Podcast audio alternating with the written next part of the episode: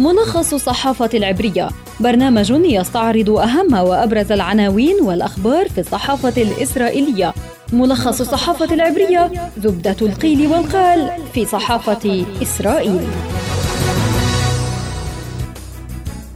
أهلا بكم مستمعينا في ملخص الصحافة العبرية، معكم في الإعداد والتقديم عبر شبكة أجيال الإذاعية خلدون البارودي، وإليكم أبرز العناوين التي تناولتها وسائل الإعلام العبرية صباح اليوم.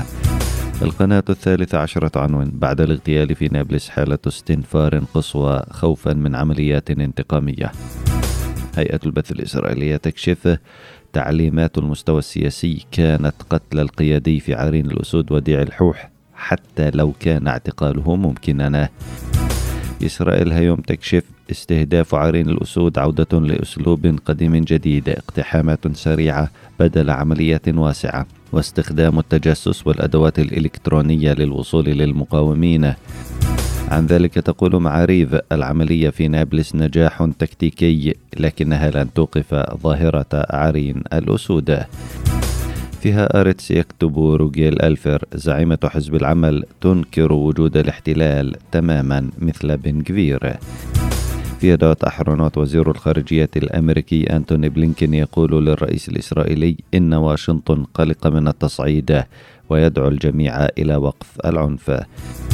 في موقع والله نيتانياهو يقول إنه لن يرضخ للمطالب الأمريكية بالامتناع عن تعيين بن كفير وزيرا في حكومته إذا فاز في الانتخابات.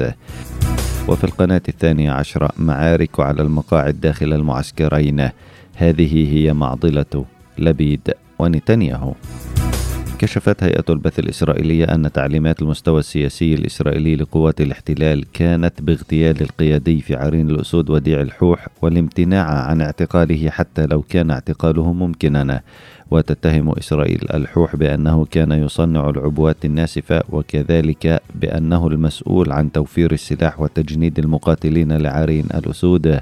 وفي أعقاب عملية الاغتيال رفعت قوات الاحتلال حالة الاستنفار تحسبا من عمليات انتقامية سريعة.